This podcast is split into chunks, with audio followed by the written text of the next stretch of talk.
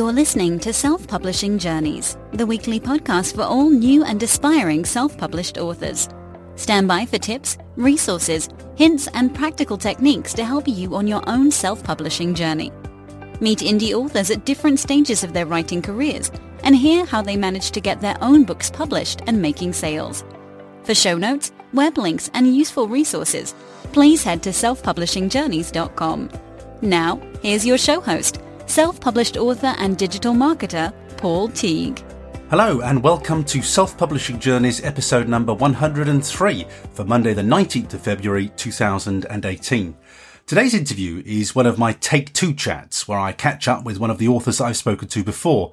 Alison Ingleby is a newly published writer of sci-fi and dystopian fiction.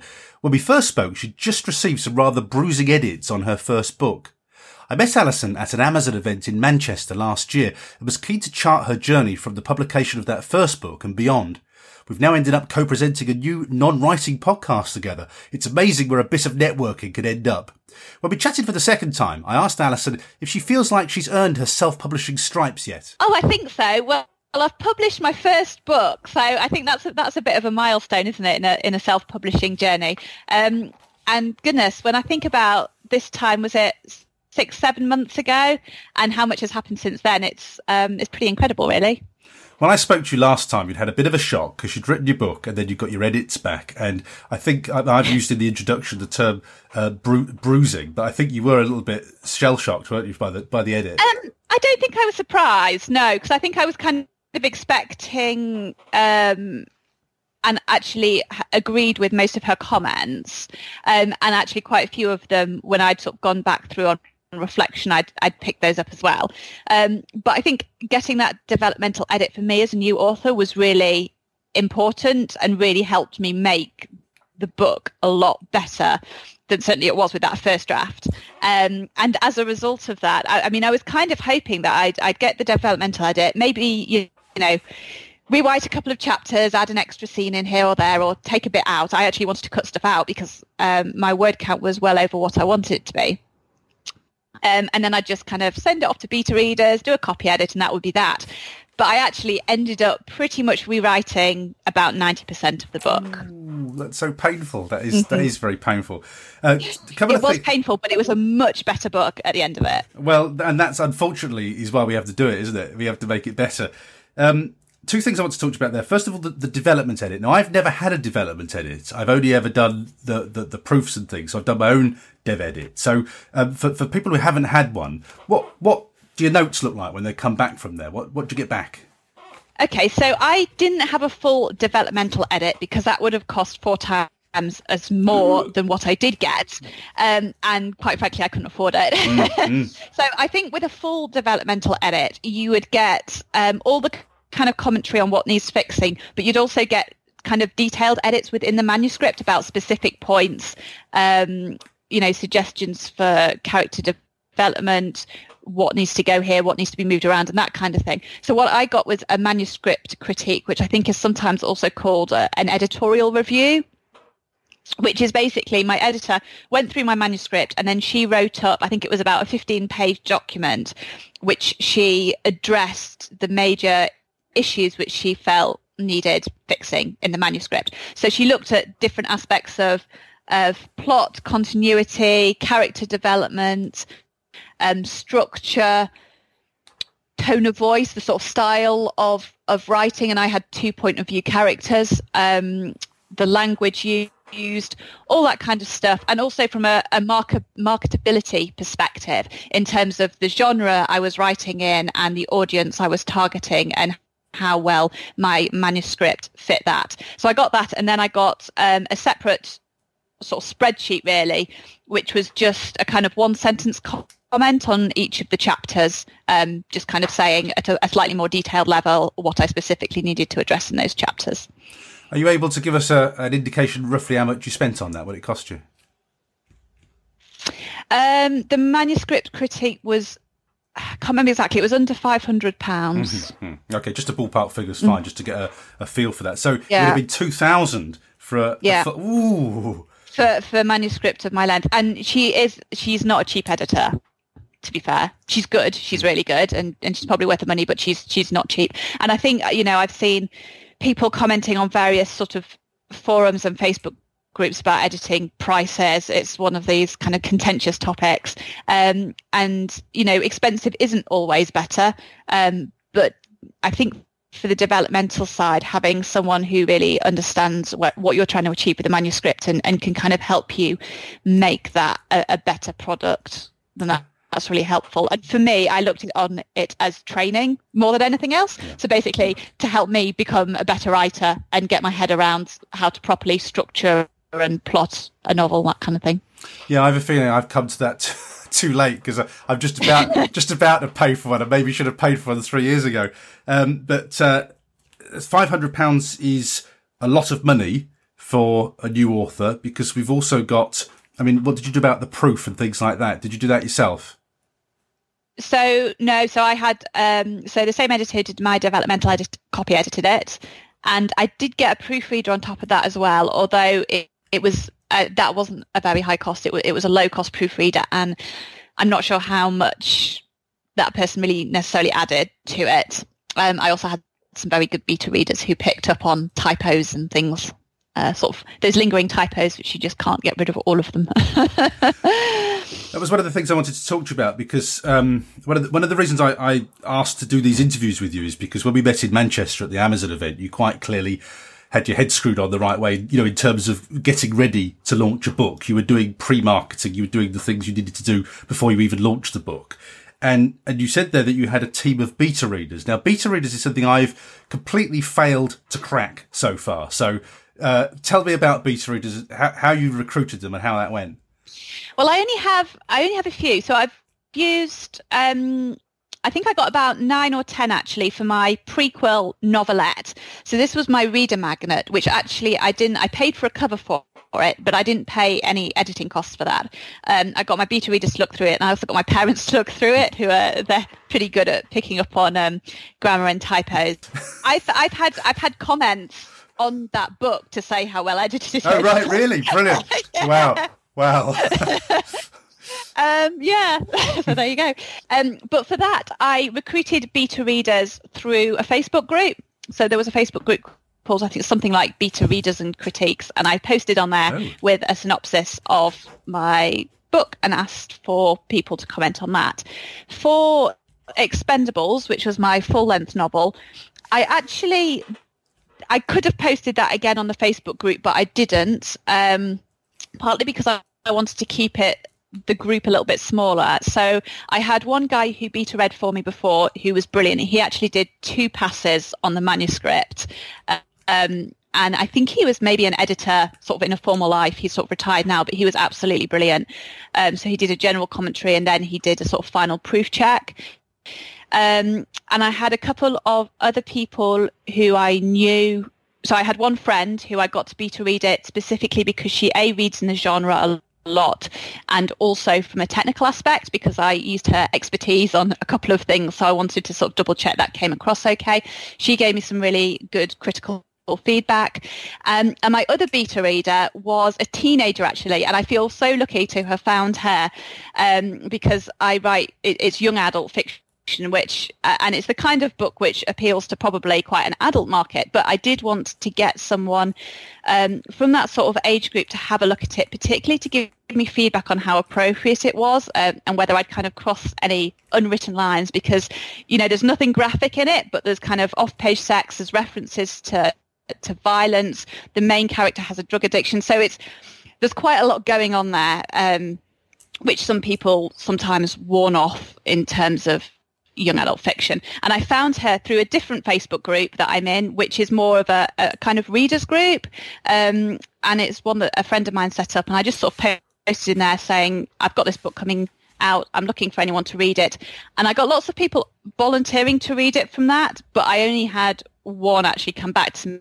And it was actually the daughter of someone who was in that group. And she said, look, I think my daughter might be interested in reading, in reading it for you. So that was really helpful. Did you tie them down or give them any kind of guidance when they were beta readers? Because I've, I've, had beta readers and I've got them from my list, and I found them fairly flaky, to be honest with you. So I'm just wondering whether you, you give them very specific guidance, uh, time frames, what you're looking for. How, how does it work? Yeah, so I do a questionnaire for them with specific questions, um, quite detailed. They don't obviously have to answer all of them, um, but it's the things that I feel specifically need feedback on, and then they can add any other feedback. And certainly for the teenage beta reader, I, I sort of tweaked that slightly because there were some specific questions for her in terms of, as I said, the appropriateness and the age range. Um, so I sent that to them with um, a copy of the book, which I send via BookFunnel. Um, and then, yeah, asked for feedback. I think I gave them three weeks, maybe four weeks, three to four weeks, because it's quite a long book. Um, and sort of sent a reminder towards the end of that time to, to try and get some feedback. And how did you find that process, the, the feedback process? Did you are you happy to take it on board? Did you agree with all of it? Yeah, it was really helpful. I mean, I don't know if they were being nice, but they they said nice things, so so that was good. Um, a couple of the things they picked up, um, all the minor things they picked up, I pretty much implemented and changed. There were a couple of sort of bigger things which I didn't really have time to perfect, um, and I think it's it was one of those situations where I could have spent another few months, another six months probably, going round, round and round and round of edits, trying to kind of improve this aspect of it. But actually, I needed to get the book out, and I'd kind of almost committed to a sort of publication date for the end of the year. Um, so there was a, a bit of a, a, judgment decision there around how you know how important is it to address this specific point, um, or or is it a good enough book without that? And I went with the latter. Fair enough there's other jobs to do with the book as well. Um, the cover, obviously, and then actually getting the thing uh, formatted. What did you do about that, the technical bits? So covers, I um, hired a cover designer to do those because there's there's no way that I the expertise or the skills or the Photoshop packages and stuff to do that. So I've got the same cover designer to do all the covers in the series so they're consistent. Um, so I got that done last summer. Um, in terms of formatting, I did the formatting myself using the Reedsy editor, which is a free online tool. So by this point, I was like, this book has costed me a lot, which I knew it would because it's my first book. But I was like, if there's anything I can do myself, then I'd rather do it. And and it's just useful to know how to do that stuff. So yeah, so I formatted using the Reedsy editor, which gives quite a nice uh, a kind of nice output. It's um, really good for the print. It wasn't quite so good for the ebook. You have slightly less flexibility, but I managed to I managed to do that, um, and it came out okay, I think. And did you? So you released it as a paperback and a electronic book at the same time? Did you simultaneously? Um, I put the paperback up early, but really just so I could get I had somewhere to put reviews on. Um, and I put the ebook up on pre-order just so I would have a link um, to be able to give other authors for newsletter swaps and, and sort of marketing things. Um, but with a paperback copy, um, I put up an early version before I, so I put up a print version, ordered a copy of the book so I could mm. proof, sort of proofread the print and check it had printed out correctly. And then I basically whacked the price up to like $99 or £99 so no one would buy it. Mm. left it there and then just amended the file sort of a few days before I launched with the final file. I'm taking it then that did you, kind of use CreateSpace? Did you use the um, no? I used KDP. I use KDP. Yeah, yeah, because that's what put me off it. Because my um, I've been doing it slightly longer than you, so I'd started in CreateSpace, w- wanted to get everything in the same place. But the reason I hadn't used it is because in CreateSpace I could get I could pre-order it um, and check it beforehand, and then I can release it uh, and so I, and uh, they've now allow you to do that, I think, but they didn't at the time. Um, I yeah, they didn't. They did for some authors at the time. It was in um, it was in a kind of testing beta stage, but unfortunately, I wasn't one of them. So no, so I couldn't, I couldn't kind of do a sort of proof print copy for me. So I had to go down the route of sort of publishing it. But th- I mean, that was fine. Like long term, I'd much rather be able to do that before I upload the final version. Um, but it, it worked okay and sort of KDP print was straightforward. I mean, I think, you know, when I originally started on the journey, like a year ago or a couple of years ago, then CreateSpace was the obvious solution. But I think coming into it at the point I was, KDP print was a more logical choice, I think. Does it all come in the same dashboard? Do you get? Uh, do you use Book Report to look at your earnings? Does it all Yeah. come in that dashboard? Yeah. Oh, that's nice. You see, I'd like that because mine is separate. And Yeah, I've don't got like it. Uh, no, I've got them next to each other. I've decided I'm going to move into it. I've just got my um, seventh thriller to do. That's going to stay in CreateSpace, and then I'm going to move into the now. Now they let me do proofs. I'm going to move into that new system because I, I do want to um, embrace it, but I'll, I'll keep my kind of older first tier books in CreateSpace. I think just for tidiness. But um, um, yeah, it's, I'm, I'm pleased they're evolving. And to be honest with you, all the signals are that CreateSpace is going, isn't it? Now they've it's going. It's it's not going to be there for much longer. I think the only question is how us old gits move our books over to the new system. That'll be the. I don't know what they'll do about that.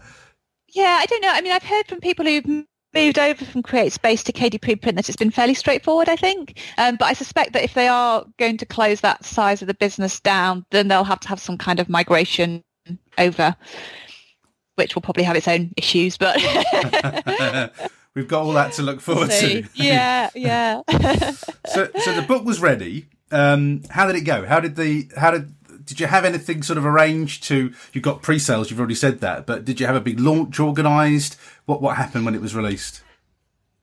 Um, I think probably by the standards of most, most authors, I had a very low key launch. Um, I had I had quite a lot of stuff that I wanted to do and ran out of time to do some of it. Um, sort of sorting all the proofing, formatting, everything like that, setting up my Amazon account because I was doing everything for the first time. It all took a lot longer than I thought it would. Um, and things like if you want to get, you know, reviewers on blogs, you have to send the final version to them like three or four weeks before. And I didn't have the final version complete three or four weeks before. So do all these, these kind of things. So I, I sort of been building up my uh, email list since July. So I, I've got a, I've had a number of people on there. Um, I did some newsletter swaps uh, with other authors for the launch week, um, and I did a load of social media kind of promotional stuff, um, Facebook, Twitter messages. Um, I decided to.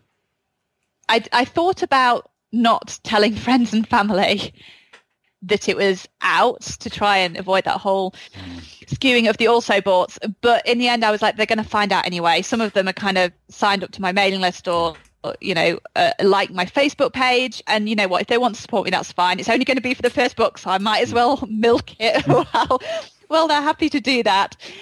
Um, so I think I did get sort of quite a few sales sales that way.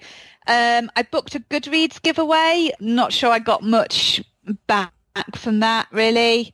Um, I'm just having a look at my list here of what I did. So I had an ARC team sent it out to them in advance. And yeah, did did a bit of sort of build up with my newsletter list, but not not that much. The things I didn't do um, or ran out of time to do were, as I mentioned, sending to book reviewers for kind of editorial reviews um, to get some promotion that way.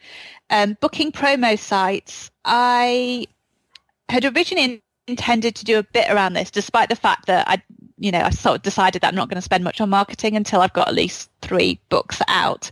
Um, but I thought it might be worth it to try and, and get a bit of a boost.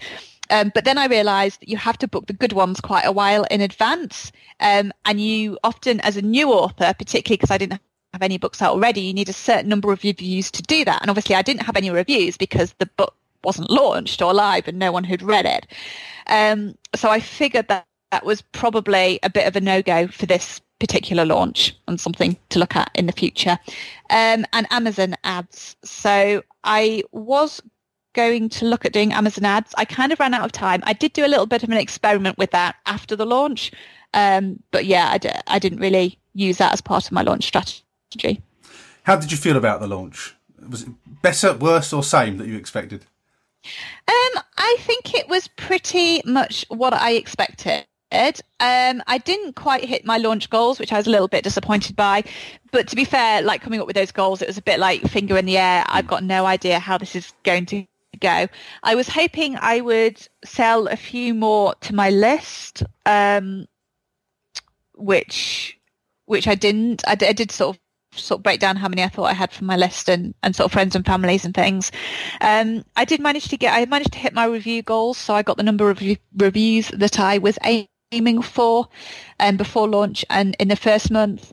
Um, I think it's difficult because when you haven't done it before, you don't know what to expect. And, and I think there's always that little part of you, which people probably don't admit to, which kind of hopes that something will take off and, you know, suddenly you'll see the rank going up and up and up and you'll get one of those nice little orange bestseller tags, which don't really mean a thing, but they're kind of quite pretty and nice to have.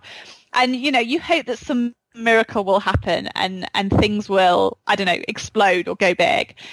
Um, and that didn't happen, you know. Um, and I think if that does happen to people, then then either they're very lucky or they've got a lot of money behind them. I think I think my I guess my kind of summary really of launching and what I learned from it is if you want to launch big with you know with one book then you either need a large dedicated following who are going to buy your books and I'm talking thousands of thousands of people or you need a decent wad of cash to throw at promos and ads and you need to know what you're doing with them and, and my decision was that I'm going to hold off a lot of spending on marketing until I've got more of a backlist to recoup the costs from it. And, and that was, that's my decision.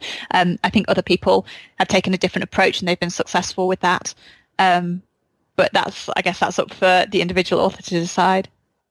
Yeah, I think you need a platform, uh, and you can either buy that platform through advertising, as you say, or you'll you'll have a platform, an existing uh, platform. I think um, actually it's worth pointing this out because I've been doing this with internet marketing and writing for a while. Is that your your expectations and your hopes always are, as you say, that something's going to fly, and that by some miraculous turn of events, it's going to pick up and, and, and do amazing things but actually often you have to, and you have to get used to this. You actually things come in under your expectation sometimes, and you have to get used to picking yourself up the floor uh, after that happens. I mean, resilience is, I think, something that you've got to have, isn't it? Because um, having put all that effort and all that money into that first book, uh, it would be easy to fall, I think, at that first hurdle. Do you, do you agree with that?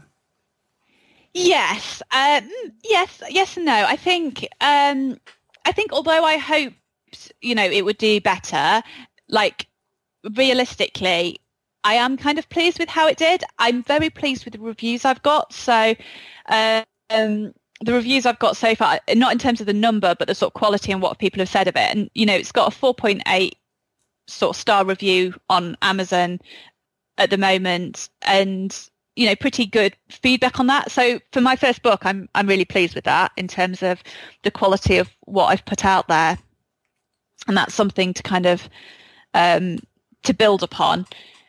And yeah, it's a start. And I think one of the reasons, you know, I put a lot of money into this book partly because it was a learning process, and you know, I wanted to learn and develop and improve as a writer, and partly because hopefully this book is going to be earning that back for years to come. So as a contrast, um, you know, I've done a couple of short stories for anthologies and I've taken a different approach to them in terms of budgeting and had much lower cost because I knew I wouldn't get the returns from those books. So I think it's kind of looking at whether your investment is a long-term investment or a short-term investment and kind of making those budgeting decisions accordingly.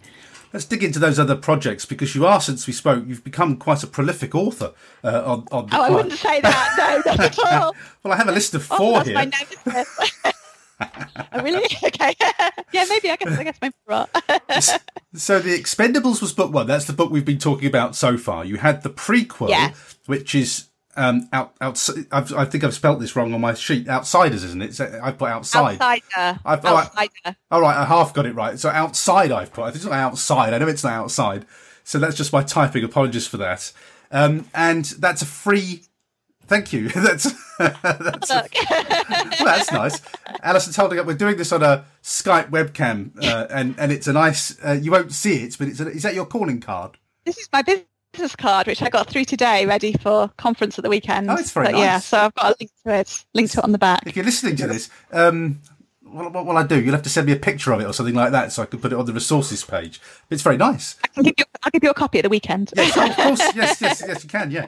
Um, so um, the uh, Outsider, which is th- that's the correct title. That's the prequel. Um, when did you write that? Was that written? Was it written afterwards or before? Um, it was written before. So I I wrote it actually probably just after we spoke last time. So I wrote it between getting my developmental edit back for Expendables and rewriting it. Um, so I, I also got married last year, so it was a bit of a crazy summer. Um, so I basically wrote that in a couple of weeks. It's a 13,000 word novelette and I released it in July. Um, and it's exclusively for people who sign up to my mailing list. So it's not available on Amazon or for sale at the moment, although I might review that in the future. Yeah, you could stick it up for 99 cents, couldn't you? Or, or free even um, as a lead magnet. Yeah, I thought about that. Um, I think there are pros and cons to it. Um, partly because the rest of my series is in, or will be, is in Kindle Unlimited. And if I put up a prequel which isn't in Kindle Unlimited, then that might annoy people. I don't know. Also, it's quite nice to have something which is exclusive. Um, but I am reconsidering that, and I might um, put it up for sale or as a freebie, sort of in the run up to book three launch or something like that. I do think that um, going free because my my two sci-fi's were free for year a couple of years. That's kind of that was what my approach was. Um, I do think it hits your reviews being free. Have you have you been free with Expendables yet? Have you done any kind of any kind of free, or has it always been paid? Um, no, it's already been always been paid and always been full price, apart from a couple of days. So I did a sort of pre-launch period, and in retrospect, I should have probably kept it at ninety nine cents for longer. Um, I've got a countdown deal coming up, and but no, but I haven't I haven't put it to free, and I'm kind of saving that until probably until book three launches, and I really hit the promotions, and then I can hit the promotions on book one. Yeah, I well, yes, that's one of the things I've reconsidered. It's a curse free. Um, hard to break out of is it that, when you're in it. Is that in terms of getting? So when you say it's a curse for reviews, is that in terms of getting bad reviews? Yeah, I think you get more casual readers. So I think if you my my impression is, is that if you pay for a book, you actually take a little bit of time and trouble to work out whether you're the right reader for it. Whereas if you do free, I think it attracts a, a more casual reader is my, my impression. And I, I, I throw into the pot here experience with internet marketing that the freebie seekers were always the worst customers, uh, usually the most difficult customers. And it seems to be the same with books too, which doesn't mean that every free reader will give you a bad review, but I think that sort of something for nothing attitude. I think it makes, makes people mm-hmm. more careless about choosing a book. So if they read it and they think, well, that's not what I expected, I'll write some awful review. My my perception is that the reviews tend to come down slightly. I've always had better reviews when I've been priced. Um, Always, always. They always, you always get the the crazy ones when you go free. In in, in my opinion. Oh, okay. Well, maybe I'll maybe I'll keep it a price then. I mean, I'm sure at some point I will get a one star review or two star review, but let's hold off that day as long as possible. yeah, yes, I would if if you can. Yeah. Um, so you've also done a couple of. I'm really interested in anthologies because you, you're part of a couple of anthologies. So um, once upon a twist and breaking the myth, two anthologies with about it's roughly about ten people or so. If you counted them, it's it's, it's that kind it, of number, isn't it? It was supposed to be ten in each, and we had a couple of last minute dropouts for various sort of you know justifiable reasons. So we ended up with nine authors for each. How did they come about? Um, so they came out about through another Facebook group. I don't spend my life on Facebook. I was just going to. I was just going to admonish you for that. A place for networking. um, but I, th- I think we were on. I think I was on the twenty books to 50k group and a thread started about setting up a british and irish authors facebook group so just for british and irish authors as the, the name says um, and i was chatting to the lady who set this up and, you know, agreed to sort of help out with that and be one of the admins. We set that up and then she suggested doing an anthology and she sort of posted in the group to say, why don't we do a fairy tales anthology and a myths anthology? Um, and sort of people posted to or sort of just, so she asked who was interested and I sort of said, well, I haven't actually got any books out yet and I, I'm a new author, but I'd love to take part. so I kind of really thought, you know what, I've got nothing to lose. I might as well jump in and, and see what happens. And if nothing else, then I have a couple of short stories that I can then either re-release or give to my list or, you know, everything's kind of increasing the, the body of work that I've got. How short is short? Well, um, I'm not very good at writing short, as you may have gathered, which is a problem that I'm going to have to address at some point. Um, so my short stories, they were supposed to be up to 20,000 words. Um, one of mine came in at 20,000. The other one I managed to cut down to 24,000. Um, but actually the feedback I got on that particular one from my beta readers was that it would make a really good sort of longer novella or novel. So I'm considering expanding that slightly before I re-release it. What sort of um, editorial control goes into an anthology like that, where it is a group? It's a group of peers uh, mainly. So who who kind of has final say on whether that story's rubbish and should be turfed out, or whether it's good enough to go in? Yeah. So Laura Laura Greenwood, who was coordinating the anthology, so it was kind of her say so. Um, she did some. I think she did some research on people um, who sort of offered themselves up to do this. And I think quite a few of them were people she already knew or worked with, um, sort of other authors in her genre. Um, both her and one of the other authors read Outsider, so they kind of offered to beta read, but I think we're probably just actually checking out to see if I could actually write a decent story. Um, so I, I, suspect I managed to get in on the strength of that. Um, so, so there was that kind of initial funnel about selecting who was going to be in the anthology. Um, and then we were responsible for our own editing, proofreading, etc. Um, and yeah, I mean, the, you know, the deal was if if anything wasn't up to scratch, then they'd scrap it from the anthology. Um, but fortunately, I don't think for anyone that was that was the case. How does the money work with something like that?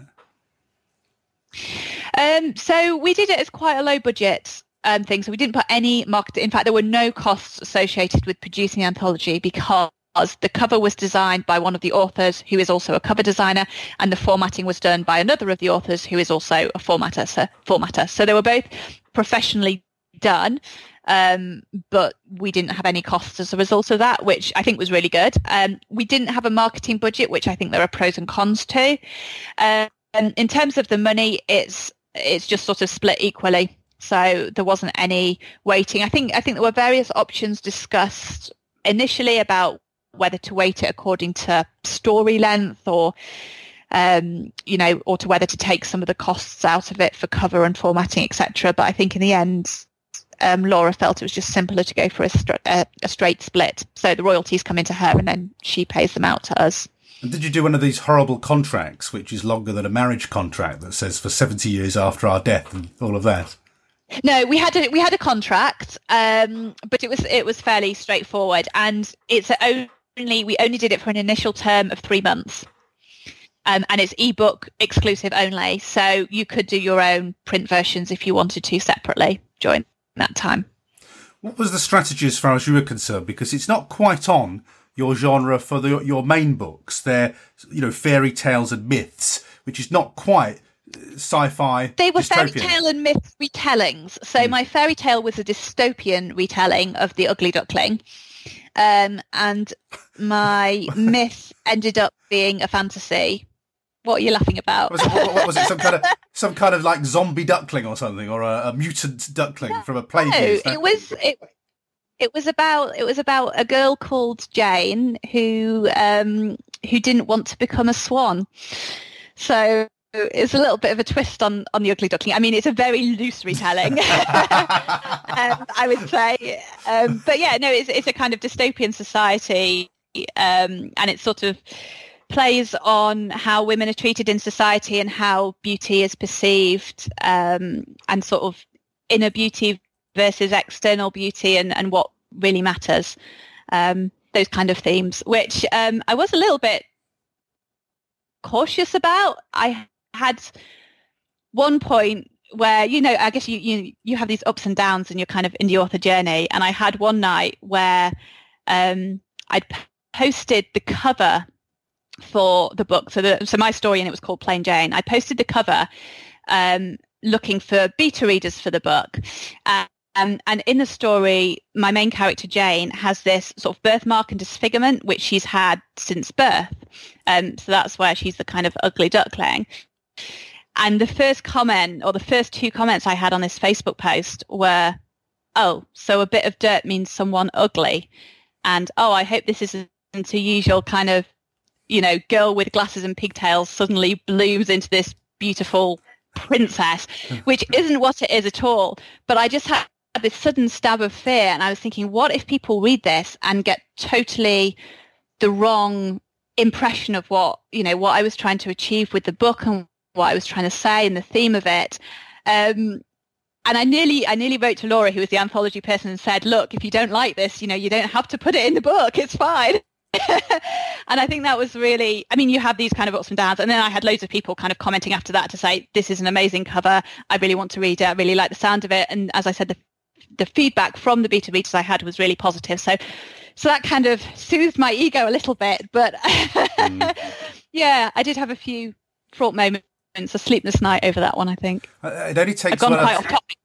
no, but it, it, only takes one or two negative voices in your ear to put you right off. I think uh, I, I am terrible. I can have a hundred positive voices, but the negative ones are the ones that always hit me.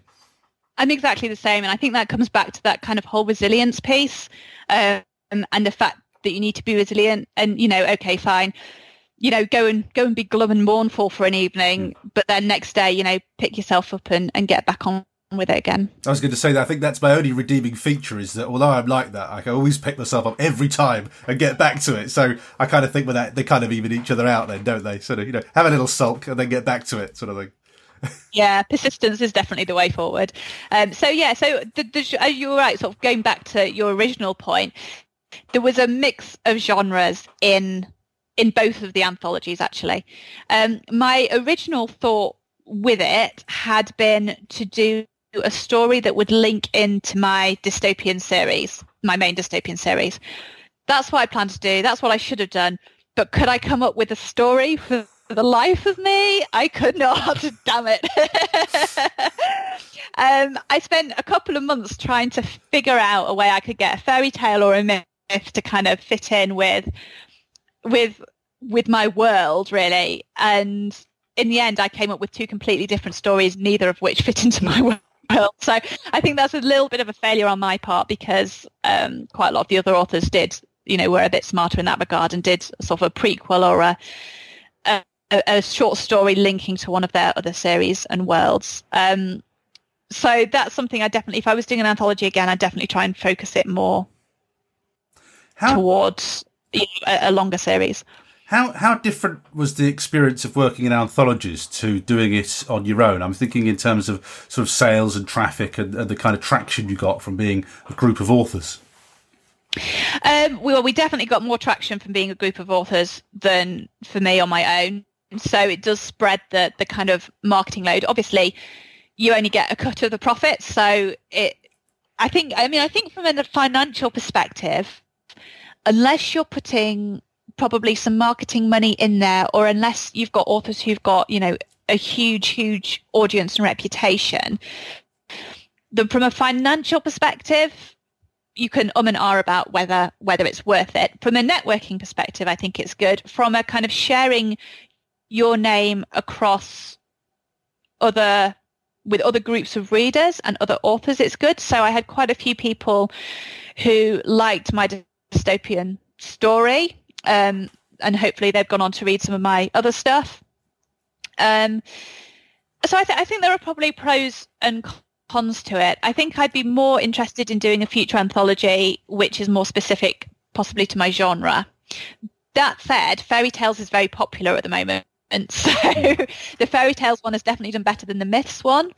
Um, and I don't know if that's because we had slightly different authors and different kind of marketing power within that. I should say that you know none of these authors are really huge. Were you know I was definitely one of the smaller authors in in both books, um, but you know we're not really really big name authors here. So you know we didn't have I don't know the Michael Anderles or you know Craig Martelles or Mason Age or anyone you know like that in it who who perhaps wields a little bit more power and we did it with zero budget which so i think anything you make from that is profit so i think that's you know, a good thing.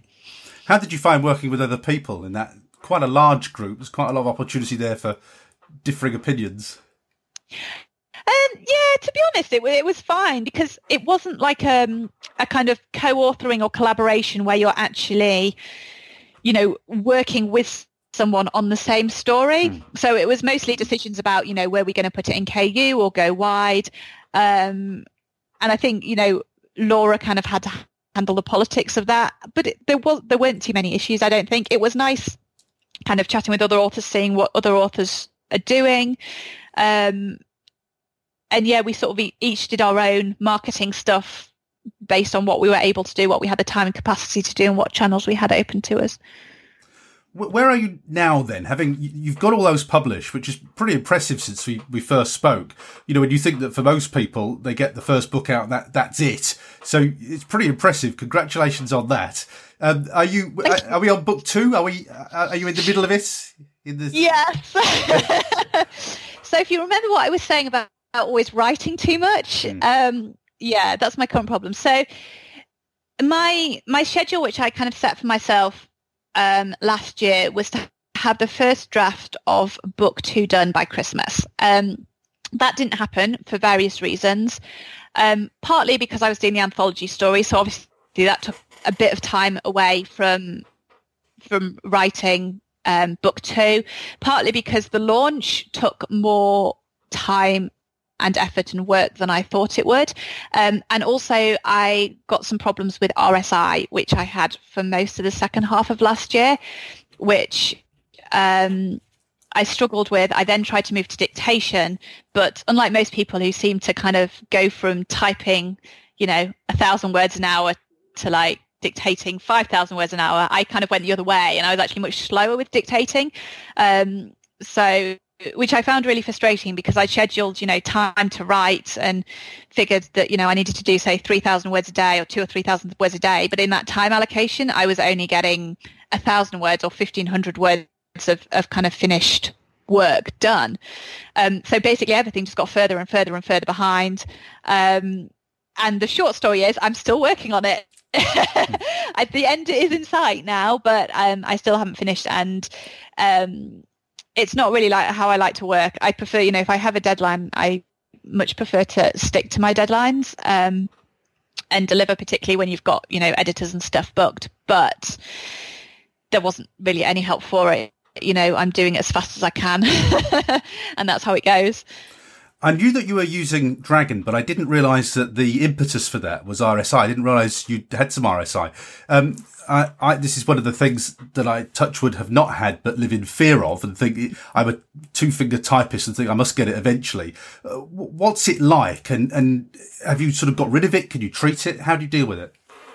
It was really scary, actually. Um, I find it quite ironic that you know Joanna Penn did a book called The Healthy Writer, and she put out a survey asking writers what their health problems was. And I filled in this survey, and I think it must have been the end of July, beginning of August. And I felt quite gleeful saying, I have no RSI problems, you know, nothing like that. And then two weeks later, um, basically what happened was that when I was rewriting this 90% of the book, of first book, um, I did something like an 80 hour week, like wow. oh, just a really long condensed week because I was on a deadline to finish it and I was typing, typing, typing for kind of 12 hours a day, 14 hours a day on using the mouse. And my desk setup, it wasn't bad, but I had um, I had quite a small keyboard and stuff. And, and basically I worked, because I had this deadline, I worked through the pain when I should have stopped. Um, and I figured I had a couple, I had a 10 day holiday booked in September and I thought I would recover, you know, give it 10 days off. Um, and it, and then that should be okay. Um, it didn't recover. Um, and when I came back to, to work, it started getting worse again. Um, so I had, I think there's kind of two, you either get pain or you get like a nerve tingling or you get a bit of both. I had a bit of both, but it was mainly the nerve thing that worried me. So basically it was mainly on my right hand, a bit on my left hand, but my kind of ring finger and my uh, pinky finger, my little finger, and that whole side of my hand would get completely numb and tingly. Um, and it got to the point where it was like that pretty much all day, every day. Um, and you kind of start to worry if you're doing some long-term damage and, and because you know you know I earn money by writing effectively um, so not being at the computer is not really an option and I had a book launch coming up and I had another book to write and I had these short stories and things so yeah so I, I dealt with it by um, trying to move to dictation to reduce my typing and my time on the computer which did help despite the fact that dictation is a pain in the backside it helped my RSI. Um, and I also, you know, improved my workstation setup, got a, a better chair screen. I got different mice to use. I switched to my left hand completely, so I'm right-handed. I always used to control the mouse um, with my right hand. I now do 90, 95% of my mouse work with my left hand. So that took a bit of training as well to get used to. I've got a different keyboard, which I don't really like, but is apparently going to be better. but again, that's a bit slower. Um, and I think certainly since in the new year, um, you know, I'm trying to be a bit better about stretching, taking short breaks, stretching. I've started doing yoga again, which really helps. Um, yeah, but really, I mean, the main way to, to get over it is to get away from the computer and and it's kind of easier said than done. Presumably, then you still get it. Yes, uh, yes, it has. It's got a little bit better, um, and I've tried to be better at managing it, but it hasn't. It hasn't gone. But I've kind of. I went to my GP. Um, four months later, I eventually got a physio referral. Um, but they did sort of nerve tests to check that there was no damage there, so there isn't, which is good. Um, but I mean, I, to be honest, I think I think that long week that I had triggered it, but I have had a couple of issues with RSI in the past. I think, to be honest, you know, I've spent all my working life has been spent in front of computers and I've always worked fairly long hours. And I think it's just cumulative strain over that number of years that finally got to a point where my body was like, uh, hang on, you know, you're getting older. you can't do this anymore. you need to kind of look after yourself a bit better. Uh, the pers- purpose of this interview is to big you up, not to take you into all these painful journeys. But I am interested. To, Sorry, to, no, no, it's sounding very negative, and I'm coming across. Oh, I, I promise I'll make it positive at the end. But I do want to talk about RSI because I, I just I think it, it's something that's so important for all of us. And um, I I interviewed um, Euan, Dr. Euan, who did the book with Joanna, and I said to him, oh, "Yeah, when I talk, when I think about healthy writer, I think RSI and back pain. That's what I think mm. of. That those are the things I'm I'm." Probably most vulnerable to as an author. So, you know, again, touch wood. I've never had RSI, but I have had discomfort. Uh, and, and like you, I've, I pushed through it because there's writing to be done. Now, for you, it's even more important because you are actually a freelance writer in your, in your day job. So in the way that, obviously I want to write, but I could still do my day job if I couldn't write the books this is you this is, goes back to the first interview we had. This is how you're bootstrapping the whole career is is by is by writing. So this is it's quite a frightening time this. Yeah and that that's why it scared me really. Um and also you know because because i'd given up that kind of well paid office job where you have occupational health and you know they're obliged to to pay for equipment to help you manage these things and you know to force you to take time off if you need to. And you know, I'm terrible at forcing myself to take time off at the best of times. So uh, I am my own worst enemy. Um, but yeah, it it was pretty scary. One thing I have I did find actually though is that I found dictation a lot easier for non-fiction work than for fiction work. So my non-fiction blog posts that I do for that side of my business, I often dictate them and can actually dictate at a pretty good rate for those. Um, and I used it sort of intermittently for some of my client work as well for dictating. Um, again, just to kind of give my wrists and my arms break. And how is how is the dragon going? Do you think you'll make it over the hurdles? Um, I'm determined. I want to persevere with it because I want to. What I really want to be able to do is to go for long walks and to be able to dictate and work while I'm doing that. So I've signed up for uh, an ultra walk thing around the Isle of Wight the beginning of May. So that's 104 kilometers over two days. So I need to fit some walking training in for that. Um, and I'd much rather be able to do that while, while I'm dictating stuff. So at the moment, because I've had this deadline for book two, um, and because I've been a bit worried about getting that done, I have switched back to the keyboard mostly for that.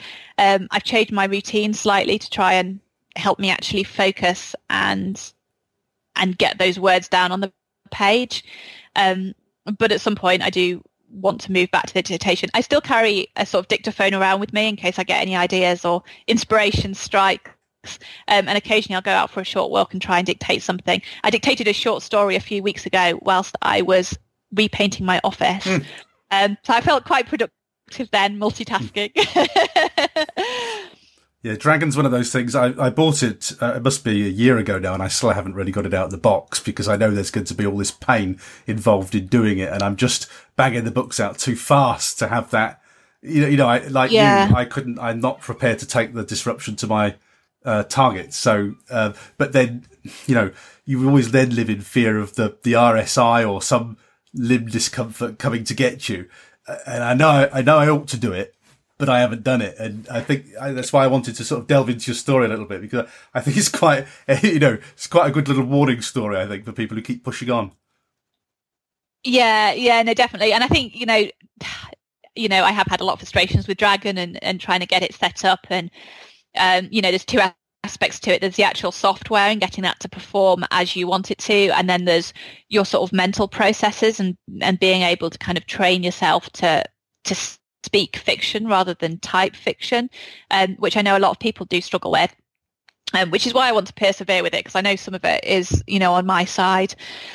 Um, and you know, I've had a couple of microphone issues and that type of stuff. So you know, if you've got a good quality kit, then that does make a difference. But there is definitely a learning curve to it, and you have to invest a bit of time into that. Okay, so let's. You, have had to let your schedule and your planning slip a little bit. And you've already flagged up in this interview the importance of getting those three books. It's the trilogies that the magic to the marketing and everything. So much comes together when you've got the trilogy. Um, mm. When do you think you'll get the, the kind of trilogy done and out? Um, so I'm aiming to get book two out probably end of April, possibly beginning of May, depending on when I can get my editor booked in to relook at it and how long that process takes. Um, book three, I would like to get out. I'm aiming for September. It, but I think what I've learned from this is that I just need to see how it goes and, and how long it takes. And, you know, I can put deadlines on myself, but the quality of the book has to come first. Um, and I do tend to write long books. So my first book came in at 113,000 words. Um, book two is probably I was aiming for ninety thousand, but I suspect the first draft will probably be around the same, and I will try and cut it down a bit. Um, I should say though that you know that's really long for a young adult book, and a lot of people told me it was too long, including my editor. Um, but it's quite pacey, and everyone who's read it has commented on how pacey it is and page turning, and no one's commented that it's too long. So, um, so I don't feel too bad about that. It's just it's extra time and it's extra money in terms of the editing costs. So I need to train myself to write shorter books um, as a long-term aim because then I could get them out faster. So when I first met you, I think you were listening to my kind of podcast diaries and you were immersed, you know, in, in the podcast learning and just trying to get as much information as you can. And now here you are I think it's fair to say an experienced self-published uh, author because you've done it four times now. That makes you experienced. So where where are we on your journey? You know, how how are you feeling at this moment in time? And and and, and are you sort of enthused by it uh, or or, um, challenged by it? Um, I still feel like a complete newbie. and I, th- I think I am, you know, a complete newbie. I mean, to be fair, you know, of those four books, only one of them I've actually personally I've actually gone through the publishing and full sort of marketing process on Amazon. Um, so I'm still definitely a newbie. I think I think I kind of go between different emotions. You know, some days I'm super excited by it. In fact, most of the time I'm really excited by it. Like it's brilliant and I love it. At the moment, I've or recently I've been really frustrated with the writing process and kind of beating myself up a bit for you know not being a quicker writer, not being a, a sort of good enough writer. And then I remember that I felt like that on every story I've written so far, and I just need to kind of push through that and kind of get to the end. And and I know you know this isn't just me. the other authors always say this. They're like, you know, every book I write, it feels terrible. And then apart from those people who are brilliant and can just, you know, knock out a book in a month and, and it's great. But a lot of people, I think, do struggle with that, which I do a lot. And comparisonitis, I struggle with a lot. So kind of seeing other authors who are managing to put out a book in a few weeks or a month and, and kind of wanting to be able to do that, but at the same time accepting that I'm not that person and, and I, I can't physically do that. And, you know, perhaps further on in my writing journey when I'm a more proficient writer, I'll be able to, or I hopefully I will speed up and and be more efficient in terms of that process. But, you know, I've got my own journey to follow and that's different to other people's journeys and I kind of have to make the best of that. And so your author dream then, uh, in terms of where we're heading with all of this, is it still to be a self-published writer? Do you want films? Do you want to be traditionally published now and let somebody take all the strain? Well, has it changed your author dream? Uh, no, no, I still think I want to be um, self-published indie author. Um, yeah, I find the trad indie thing quite interesting, actually. I think depending on what the project was, I might consider a trad deal because it might take some of the strain off and enable me to, to write more and get more books out, but also concentrate on my indie stuff. So I don't think I would ever be fully trad. Um, but I'm not anti-trad, put it that way. it would depend on the, the situation and the book and the terms and everything congratulations on everything that you have achieved so far because that's amazing. Um, you know, most people just talk about that first book and never get the blasted thing out there. You've done way better than that, so congratulations on that. Um, where can we uh, find out about you? Where's the best place to find more about your books? Okay, so everything or nearly everything is on my website, which is alisoningleby.com you can sign up for my newsletter there, which you, you basically get download a free copy of Outsider.